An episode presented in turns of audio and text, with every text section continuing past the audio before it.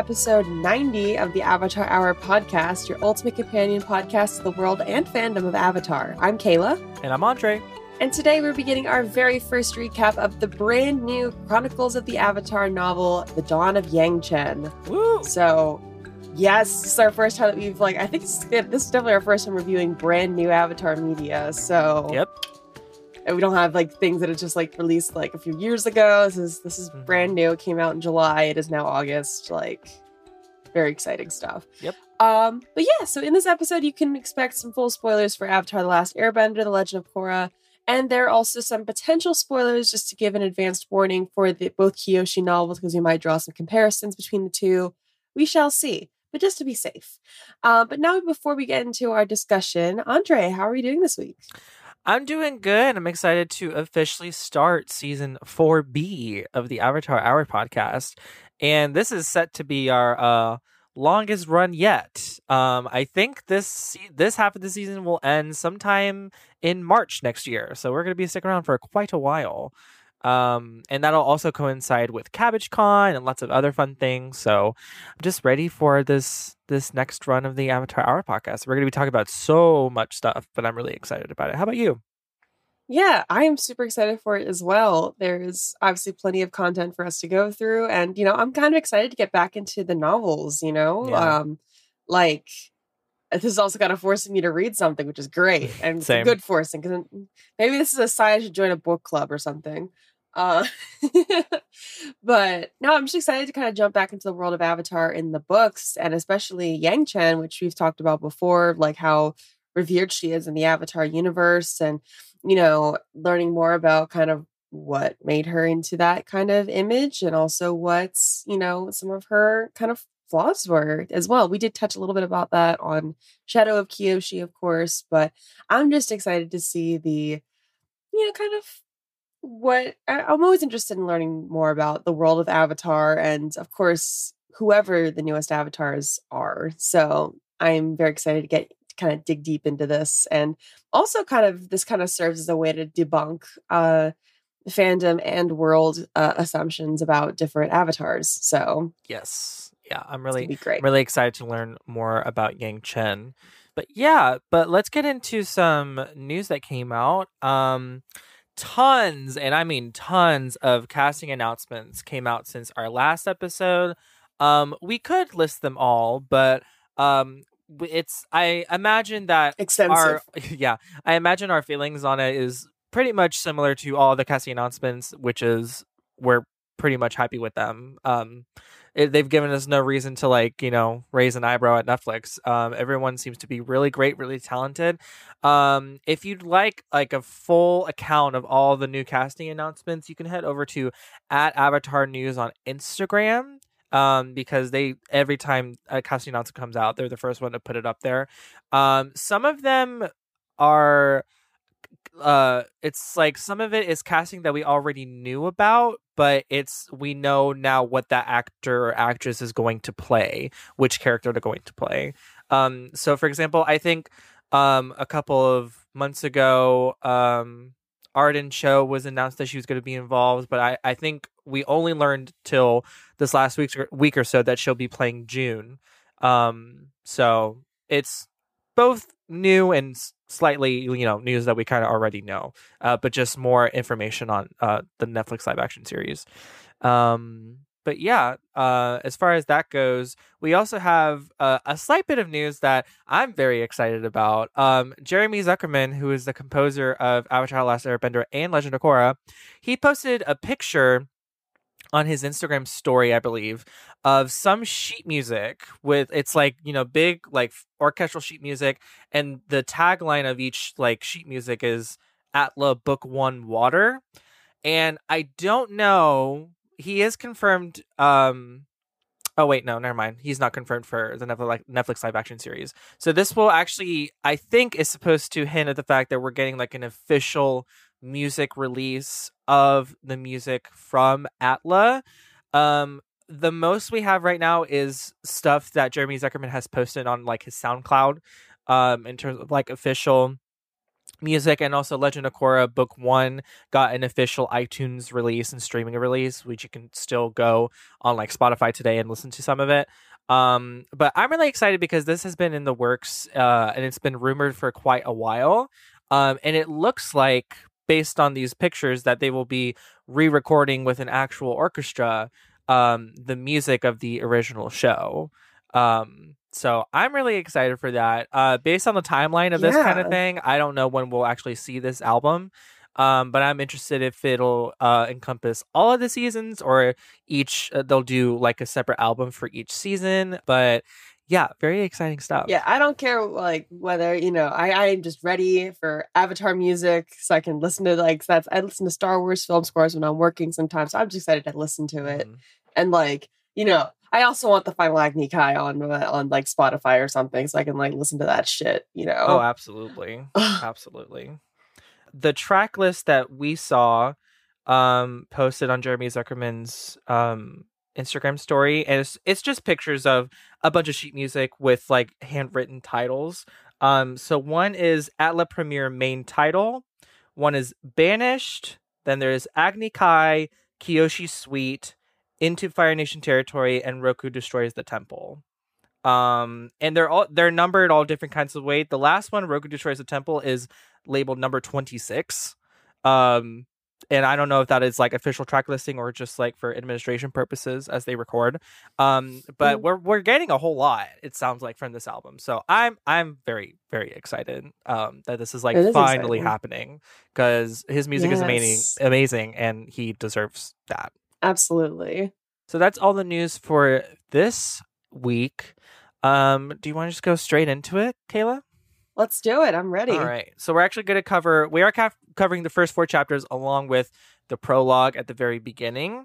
Um, so this prologue, I mean, the book immediately opens up um with some action at the Western Air Temple, and uh, apparently a young Yangchen is suffering from what seems to be a uh, one of of several traumatic visions where she seems to be possessed by Avatar's past, um, and is like at this point uh experiencing the grief of one of these avatars. Um Jetsun, which is uh, a new character, a new airbender there, goes to this library to try and figure out, you know, who Yangchen is talking about to try and like ground her. And she goes to this library and apparently like jumps between the towers without a glider, which is apparently very impressive, as I think it should be And dangerous. Mhm. and very dangerous. And we learned that this is a this is a thing that's been happening with Yangchen for quite a while. She's having these conversations with the companions of past avatars. And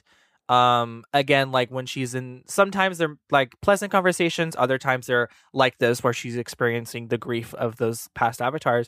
And i just thought this was so interesting. I know this was in the synopsis that was released um but i think it's so interesting because we we see some instances of quote unquote possession of past avatars. Um but i don't think nothing quite like what's going on with yangchen. Um and i wonder if it's a sort of like just an inclination to the spirit world that she has um that she has this like kind of like open connection with all of the past avatars even more so than a regular avatar but i think it's Mhm. going to play a big role it's the first thing that we read as part of this book so i imagine it's going to be very important later on um so jetsun brings this book titled a discourse on floodplain management and because they heard yangchen mention the, the name masese we learned that Masese was a companion of Avatar Gun who lost his life to a tsunami the Avatar Gun attempted to stop.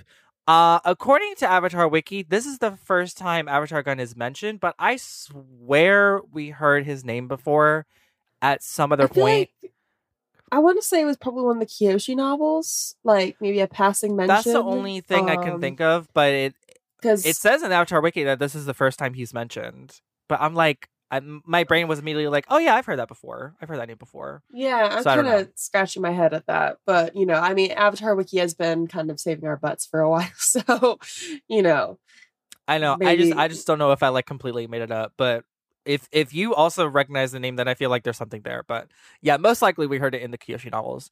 Um, but as far as like more information on him, he's he's a mystery. We don't know his native element or who followed or preceded him. Uh, we just know that he was obviously before Yangchen.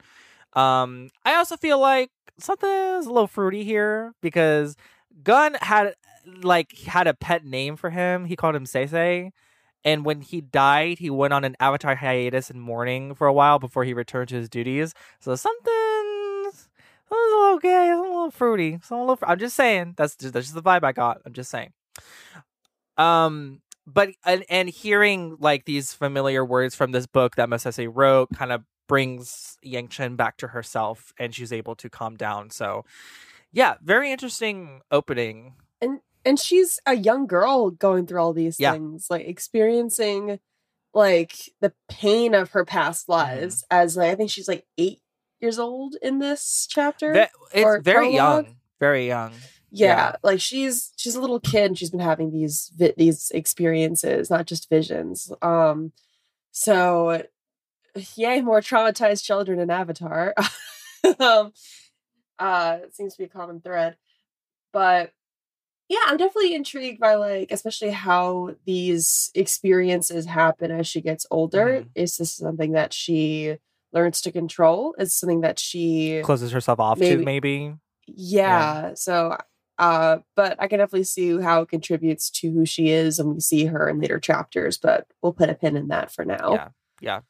Um, but that's pretty much the prologue. So there's something very significant happening in that prologue that I feel like will be a common thread throughout this novel. Um, and then the first official chapter, the first step, um, there's not much that happens in this chapter. This chapter was released as a preview back in May. Um, I don't know how we missed that. But basically, we just learned that Yangchen uh, was able to cross into the spirit world on her first try at age 11, um, which tracks based on what we know about her. And we also figured out that Yangchen pretty much knew that she was the Avatar long before she was supposed to. Um, and we come to find out that this Jetsun character is a kind of sister to Yangchen, and F.C. Yee makes a point to say that it's they're not related in blood, but in bond. Um, but it's interesting because I know she's not present in the other chapters, but I don't know if we just have to keep reading or if there's like a story there. But I'm excited for that. What I was also excited about is in this chapter, they're meditating in this sort of um kind of like hollowed out like area with pillars surrounding them. And I realized that I think this is supposed to be the same area that we see in Legend of Korra when Tenzin and Korra are are trying to get Jinora back from the spirit That's world right. or like trying to get into the spirit world. I didn't even think of that. Yeah, because it's not. It seemed very. I don't know something something like clicked on my brain. And then Avatar Wiki said that the that this setting resembles what we see in that episode because it's also near the Eastern Air Temple, and that's where Tenzin and the gang were around that episode. So that's a really cool Legend of Korra connection. Yeah, that didn't I didn't see coming at all. Well, also, um, I mean, I thought when I I'm looking at the show notes when you mentioned when you had Legend of Korra connection in your notes, I thought that you were referring to the fact that you know they both knew, like, you know, I mean, obviously Aang found out at a young age as well, but Korra knew younger than he than him, and clearly she probably did too. Mm-hmm. Uh, Yangchen, I mean. So there's oh, another yeah. Legend of Korra connection there too. That was not what I was thinking of at all. I also want to point out that they mentioned in the chapter that like they're they're in the Eastern Air Temple right now. They're like they're like near the Eastern Air Temple, I think. Yeah. The reason why I'm asking is because it talked about how like the Western Air Temple is supposed to be the most spiritual, mm-hmm. you know, of the temples, but it was more so on reputation than fact. So I thought that was an interesting little jab there. Mm-hmm. Uh, it's the placebo, so. the spiritual placebo effect. just little, just little deets like that. Yeah, you know, that's interesting. And that's one of the things that we talked about. You know, for kind of our hopes for this book is that we get to learn more about airbender culture and stuff like that. So mm-hmm. I I'm I'm already getting like the little tidbits, and I'm like I'm ready for more. I was kind of slightly disappointed that we didn't see more of of Yangchen's childhood. Yeah. Um, but I think it's because I was I was used to the bits that we got in Kyoshi, which I think probably looking back, we kind of got the same amount. Yeah, and there's chances for flashbacks too. You know. Oh yeah, yeah, for sure. But I was just I was just um surprised just how how quickly we were going through like the first couple years of her life. Um, and I also forgot like some of these chapters can go like by like really quickly too. These yeah, these Um, are some pretty short chapters we have. Yeah, I didn't even notice that there was a prologue until you texted me about it. I think Yeah. I just like thought it was just. I thought it was a one, chapter, too as well, but um Yeah. then I checked Avatar Wiki just to make sure I had everything right, and I'm glad I checked because Avatar Yeah, Wiki me too, 'cause classifies our- it as a yeah, then our then our numbers would have been off, and yeah, we would We have like want that. ended with like one chapter at the end of our recap. yeah. Um. Yeah, and that's that's pretty much all that happens in this first chapter, and then chapter two, voices of the present. Um, we're introduced to a new character, um, Kavik, I think is how you say it. Um, and he's a 17 year old waterbender working in the town of Bin-Er, a city Yangchen later calls a city of spies. This kind of reminds me of the Earth Kingdom city that we go to in Rise of Kyoshi, the one like the governor is like not like governing well. Um, I don't remember the name of the town, but also like this is the Earth Kingdom. It never has its shit together, never. um, and it seems to be in control of these um like crime lords called Shangs. Um, and there seems to be like a bunch of like turf war stuff going on. So interested in seeing that. Um, but we basically follow this new character. He breaks into this guest house made out of ice called the Blue Manse. Um, and I think it's like s- supposed to try to replicate the feeling of being in like one of the water tribes, I guess, which I Yeah. found like Well- a little funny. it's very it's very dumb because like um well i get why there I, I think it does space because of the fact that like yangchen's staying there i think it also means Mm. that it's like kind of a place for high ranking people to stay in um when they're in the Mhm. area but uh also i'm just laughing at myself thinking like because they talked about how like waterbenders have to like maintain it to make sure it doesn't Yeah. melt i'm like what Yeah. idiot came up with this yeah, I think that's really interesting. like it's Um, just oh That that's that's people's whole jobs in this and is just to maintain like water made buildings. Yeah that. I don't know that's just the dumbest thing i've, I've heard so far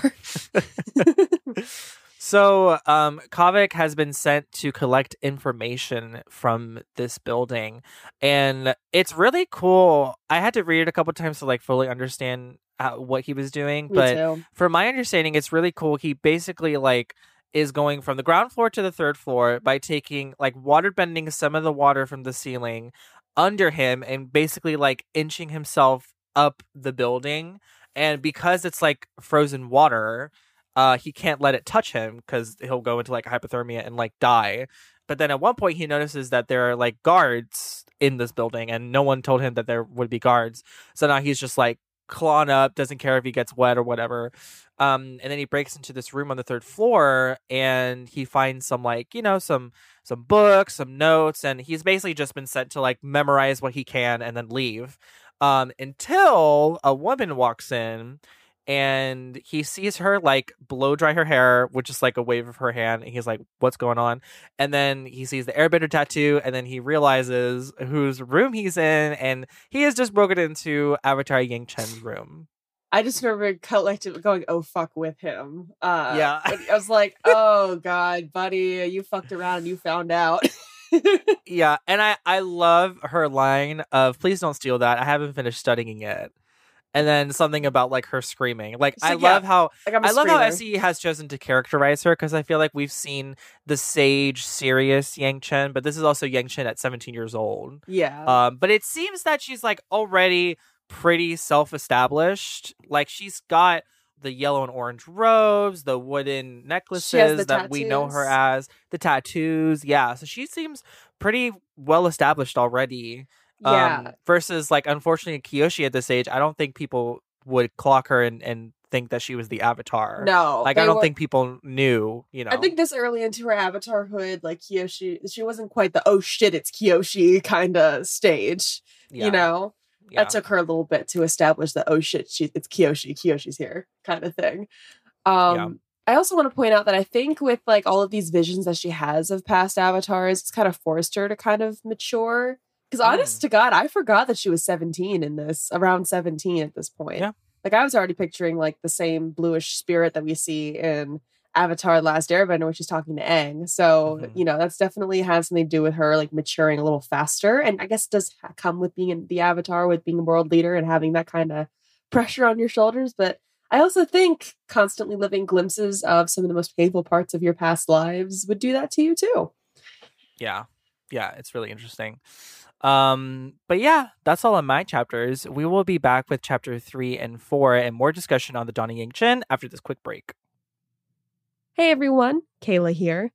Before we get into the second half of the episode, we just wanted to remind everyone to check and make sure you're following the Avatar Hour podcast on your favorite podcast platform of choice. And if that platform has a rating system, please consider leaving us a review and maybe some feedback. With subscribers and reviews, it allows us to reach future listeners and to help the podcast grow in the long run. Thanks for listening, and now back to the show. And we're back with chapters three and four of The Dawn of Yangchen. I came very close to saying The Shadow of Yangchen, and that is not the correct book title. so, chapter three, Flight, essentially drops us right back where we were before. Yangchen essentially lets out the airbender equivalent of the canary cry from Black Canary, uh, causing, cav- you know, is it Kavik or co- oh how how do we pronounce it again? I totally I, forgot. I'm going with Kavik. Okay, I don't I'm think like Kavik. I don't think like it's like Kavik or anything. I think it's Yeah. just Kavik. Okay, so yeah, so she- Kavik, maybe. I don't know. I've been pronouncing it Kavik in my head. Someone I need the feel to- audiobook. I need the audiobook to tell me how yeah, to right. it. Someone needs to correct me on this. We're going to go for Kavik for now, and I will correct myself if needed. Um, so yeah, so she lets out the airbender equivalent of the canary cry, which causes Kavik to briefly be incapacitated before guards rush in. Uh, he then hides behind Yangchen in a sort of impromptu, almost like hide, part hiding behind her, part using her as a hostage ish, but he doesn't have the Yeah. intention to. And you know, Yangchen then like is she's just she is just cool as a fucking cucumber with all of it. She's like, oh, by the way, you got just a heads up, this guy's a waterbender, so like don't do anything stupid. Yeah. Um, and there's a line from the book where sh he like he like he noticed that she might be laughing at this point. So like she's just she's like cool as a fucking cucumber with all this. I tell you, I love this like subtle characterization. FC is so so talented at doing that. Yeah. Like he doesn't he doesn't need to be like Yangchen was uh like, you know, very witty and and no, it's just like he he finds ways to like show you just how cool she is, you know, and that and part of that is just uh, taking things very not seriously, which you'd think is would be the complete opposite for her character. Well, she did grow up in airbender culture, which not saying they didn't take things seriously, but you know, they had a bit more of a you're gonna hate me for a pun here, but a little bit more of a breezy approach to life, so to speak. Okay. I'm logging off. Bye.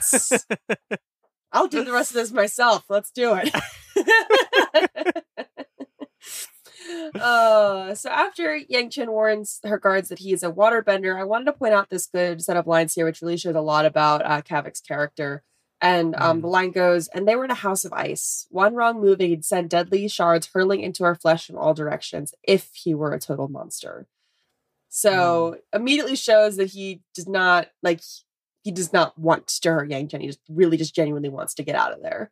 Uh, and just get you forget everything that happened. Also, he did kind of have a line of like, "Can we just like forget this ever happened?" No, yeah.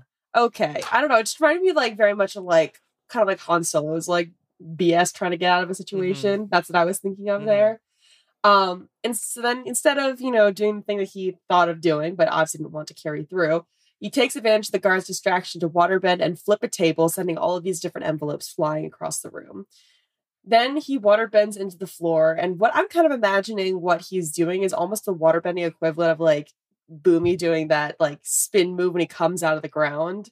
That's kind of what I'm imagining Oh, here yeah. personally. Um, yeah. and so I also want to point out this uh then he has a confrontation with the guards on the floor below them. And he- there's a cool note from his escape that I wanted to point out because he freezes the water in the water skin of one of the waterbenders. Let's say water one more in a sentence, fine, don't I? Uh he freezes the water skin and like there's a good line of fire was always fire and rocks were rocks but water bending had the extra snag of managing to change from solid to liquid and back again. Um which is a good point and of course this all takes place before yen does the paint bending and metal bending existing but still a cool line nonetheless. I'm just it did make me think of like yeah that would be really fucking inconvenient to be a waterbender sometimes. You just freeze someone's supply like he did before i don't know Actually, No, was, it's it was- it's really cool. I was I was like, damn, I never thought of that.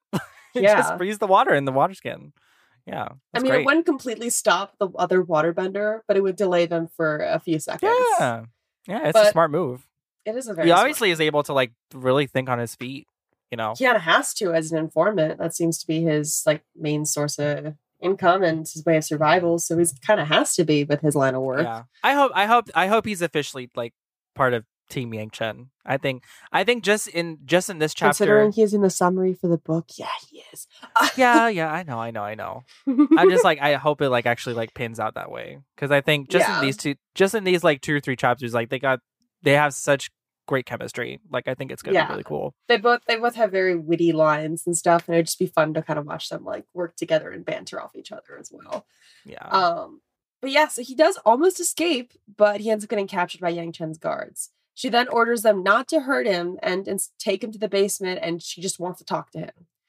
The chapter ends with him starting to feel the weight of the crime he just committed. And he is like, I just crossed the avatar. I am so fucked. and I would feel the exact same way too. It's kind of a very, like, it's very realistic reaction there, but also shows, like, kind of the the reverence around the role of the avatar as well hmm you know And uh, again, she's already seemed to make like a pretty big name for herself. Not, I think it's it's more about this this specific avatar. Other apart from the fact like she's just the avatar, I think she's already made like a very important name of herself.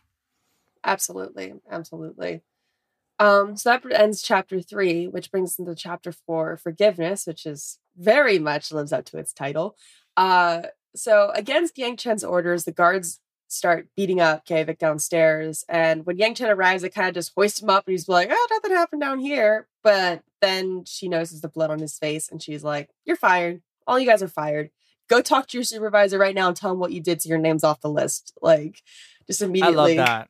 just I love know. that. get the fuck out. I love it. As soon as the guards leave, Kavik then falls to his knees and begs for forgiveness from her. And in this scene, we get to see a whole lot more of Yangchen's character. She is, I mean, we do see how compassionate she is with how she talks to Kyoshi and Shadow of Kyoshi. Um, but she like is incredibly compassionate as we see here, even from this age. And she uses her water bending to heal him. And so that means at this point in her avatarhood, she is mastered at or very close to mastering waterbending. We don't know exactly where she is in her avatar training, but she's able to heal, which is clearly not an easy task. Um, and she also kind of uses I this opportunity I didn't even of of healing that. him. Yeah. Yeah. Like she uses this opportunity to heal of healing him to kind of get to know him and why he broke in. Um, it's not an interrogation, it's definitely a lot more smooth than that, you know? And he's kind of just willingly sharing these things. He doesn't feel under duress about it. And then she shows even more kindness, understanding that perhaps he wouldn't be a thief if, you know, he had money and gives him like a ridiculous amount of money. And he's like, and he, he tells her, like, you're an air nomad. You shouldn't be touching money. like, you know, and she's just Mhm. like, this is just for diplomatic shit. Just rolls her eyes.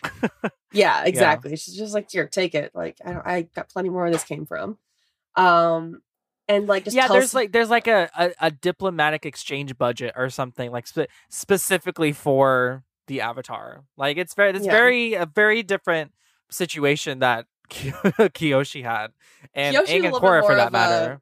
Yeah, she's a little bit more. Actually, no, Korra was a little bit had a little bit more because like every she says in the show, everyone's you know people have always been taking care of me. So I think she's a little bit more like has a bit more of a established support system, similar to True, what but Yang she Chen seems to have.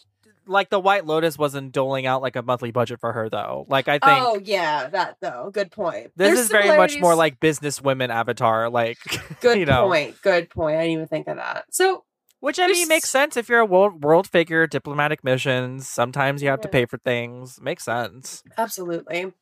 I, I, do, I do think it's interesting that she is not that concerned about like the the, the more ancient airbender traditions. Like I feel like that was purposeful, like her being like, oh pish posh is just money.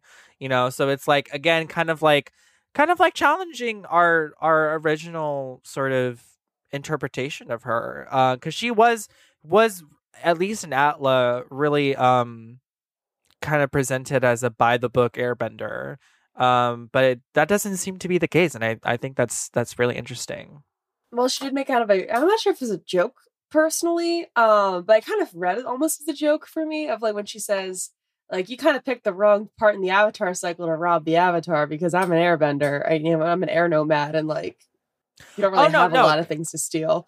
I was, thinking about I was that talking too. more about her like touching the actual money. Oh yeah, I know. But, Yeah, uh, her but being I was like- also thinking about that joke. Like she did kind of make a little bit of a. Uh, for for Yeah. me, it read as a joke personally. Yeah. Like, but yeah, it kind of fits under this too. Um, but she, what I really like though about this this scene here is like she kind of knows that like she has a bit more of an understanding of how the world works, and you know she's like, okay, if people like people commit crimes because they're desperate and they need money. So maybe if I give this person like she's maybe like maybe maybe there's a little bit of naivete in there, but she kind of sees like, oh, maybe if people had, you know, a little bit more money to get by with, they probably wouldn't steal it from other people, you know? So I think that Mhm. seems to be her thought process right now. Uh feel free to correct me if I'm wrong about any of this. No, again, no, it's only the first few chapters. Um but not only does she give him money, she gives him the way out essentially. She's like, here's here's where you should go to leave. Don't get caught, you know. You're free to go. And so he sneaks out into the night with all this money.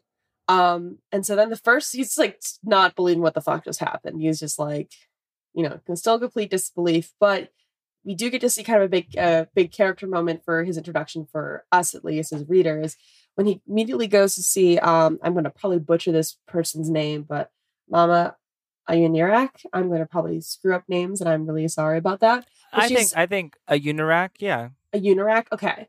So Mhm. Mama a Unirak, who's a water tribe woman who's runs this uh kitchen for unemployed people and gives out food and things like that. So he gives her some of the money and tells her, you know, you should go visit your family. Uh and like he doesn't answer her questions of where the money came from, why he's doing this, and just kind of just slips off into the night. So that's the first person he goes to with the money. Clearly this is a lot about Which I like because it tells us that he's not greedy. you know. yes, absolutely. And then he arrives at home, which is contrary to the story that he told Yangchen. He sees both of his parents and eats dinner with them. Oh yeah, because didn't he say that his parents died? Yeah, he said his parents died and he moved out here. Mm, So, Deceptive. But for what reason? We shall see. yeah, I'm very curious about this. Um, and like his dad tells him, like, oh yeah, by the way, there was like a lot of like commotion in the square today. Just be careful when you're going about tomorrow. Um, he Mhm. doesn't tell his family anything about what happened, and the fact that he has an envelope stolen from Yangchen. He has that, and he's also kind of debating whether or not to open it. This is a special tool that will help us later. yeah, yeah. Yeah. wink, wink, nudge, nudge. and Yeah, that's how the chapter envelope ends. is going to play. Yeah, I think that envelope's going to play a big a big role. Just Yeah. a feeling. I almost kind of want to like. I mean, there's like some things in my mind that I kind of thought of as to why he, like, even though he has like his his parents stuff like that, why he does the informant job. Like, does Mhm. does his like his parents work for one of the Shangs? Did you know what? There's just so many. Yeah, I don't know. There's so many I mean, it- questions. It could it could just be like he was trying to get out of the situation.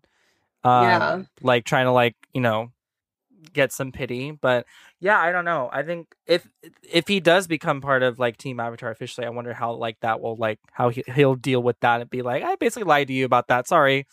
Um but yeah, I want to I want to know more about his so we're deal. gonna put a pin in that. yeah. Yeah, but I mean, honestly, these first four chapters are, uh, it, again, a really solid introduction to the story. I really missed F.C. Yee's writing and how, just how he subtly characterizes his characters, um, and not just flat out telling us this person is this and this person is that. You know, um, and especially working with a character like Yangchen, you know, it's like I imagine the balance of trying to fit what we know about her already and the fandom perception of her. I mean, much like he did Kyoshi, right? You know, he kind of had to battle the fandom perception of Kyoshi and show that Kyoshi was so much more than that.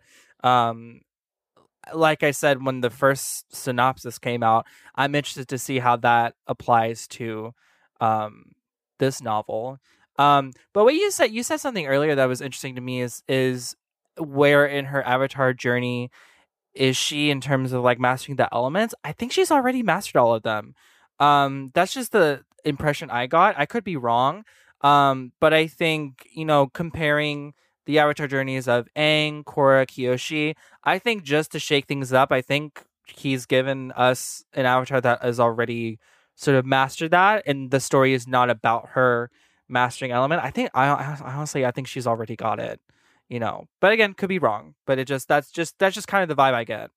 Now I'm probably I might be proven wrong and I'd be happy to be proven wrong, honestly. Um, but this seems to be a bit more about the political side of being the avatar, just a hunch that I'm getting mm-hmm. from the first few chapters. Um, yeah. rather than the bending side, which I, you know, hey, I love a good political intrigue. That's, you know, it's why Shadow of Kyoshi, mm-hmm. that's why Shadow of Kyoshi is like really good for me. So I yeah, I think this will be I'm getting more of like a like a, a conspiracy type of vibe, mm-hmm. like deep state conspiracy kind of stuff. Because I think, yeah, because we got a lot of political intrigue in Shadow Kyoshi, I think he also uh, FC yeah, might want to like try something say... new. So there might be a touch of that, but I think I think this whole novel, just on my impression of the first four chapters, might just surround this conspiracy because we know in the synopsis they told us like there's this like big like uh, weapon of mass destruction. I feel like this envelope has something to do with that. Um, I feel I like Kavik is going to be I mean, finding himself in the in the middle of this situation. Um, so yeah, yeah, I don't know.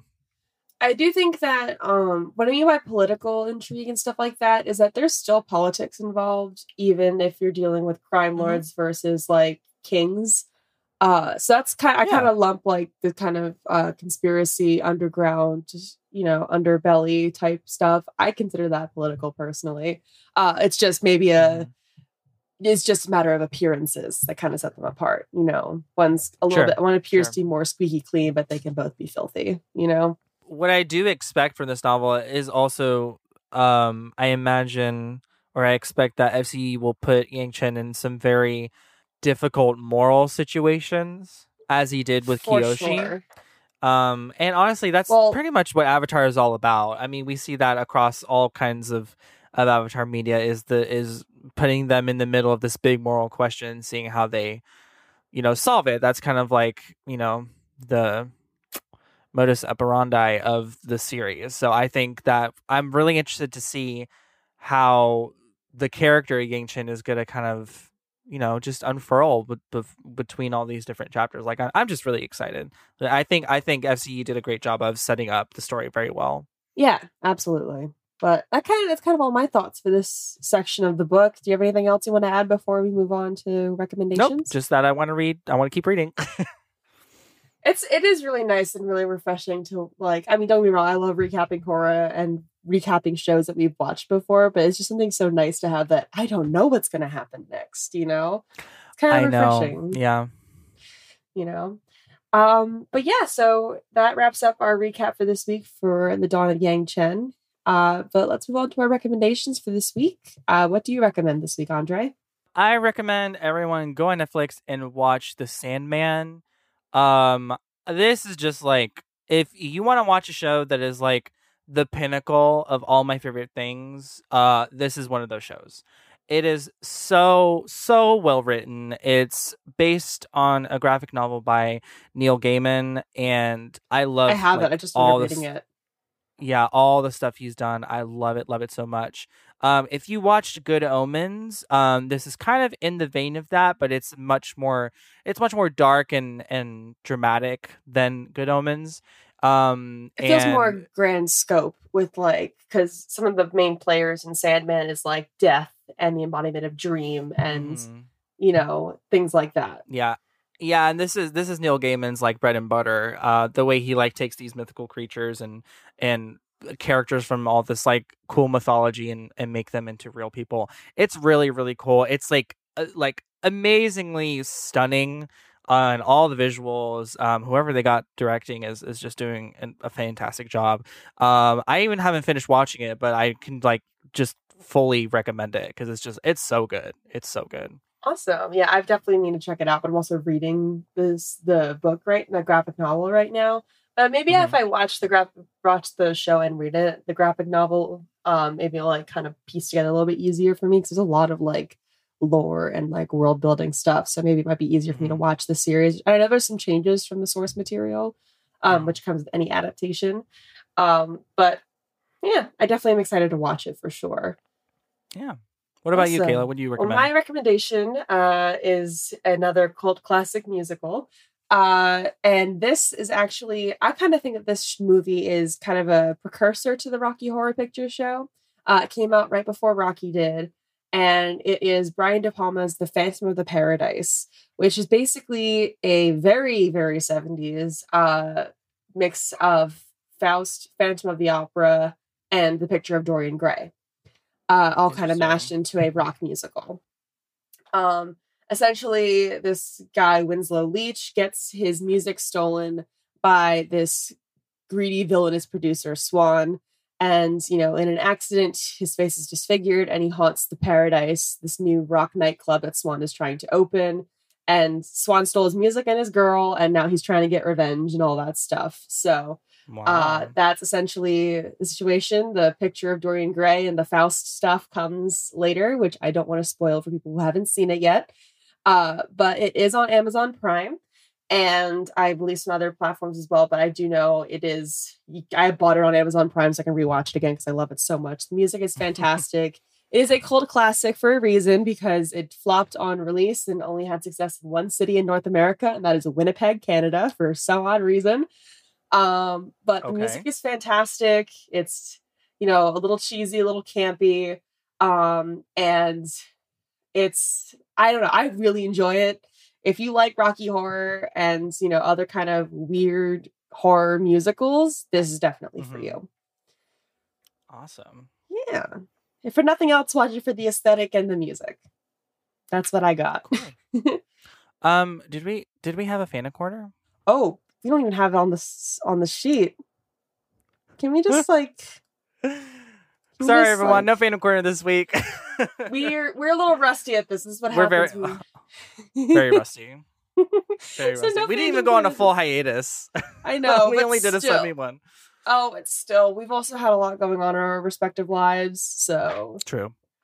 Because you know what? Don't worry about it. Because it's our show, not yours but uh, if you want to send us fan corner entries, where can they do that, Kayla? Uh, yeah, if you'd like to send us some fan corner entries, you're on Facebook and Instagram at the Avatar Hour Podcast and on Twitter at Avatar Hour. You're also on TikTok at the Avatar Hour Pod. And of course, you can also send it to us on our email at the Avatar Hour Podcast at gmail.com. You can send it our way through DMs or the email, and we will definitely share it on the show when you do. Awesome. And if you want some more Avatar Hour in your life, then consider signing up for our Patreon. For as little as $1 a month or up to $5 a month, you can access our show notes, ad free editions of our episodes, Zoom recordings, and much, much more. If you sign up for our $5 Air Acolyte level, you also gain access to our flagship benefit, the Avatar After Hour. So if you're interested in getting more exclusive content for the Avatar Hour, definitely join us at patreon.com slash the Avatar Hour podcast. Um, but yeah, that wraps it up for episode 90. We will see you guys next week with chapters five through what was it, eight. Um, but until then, my name's Andre.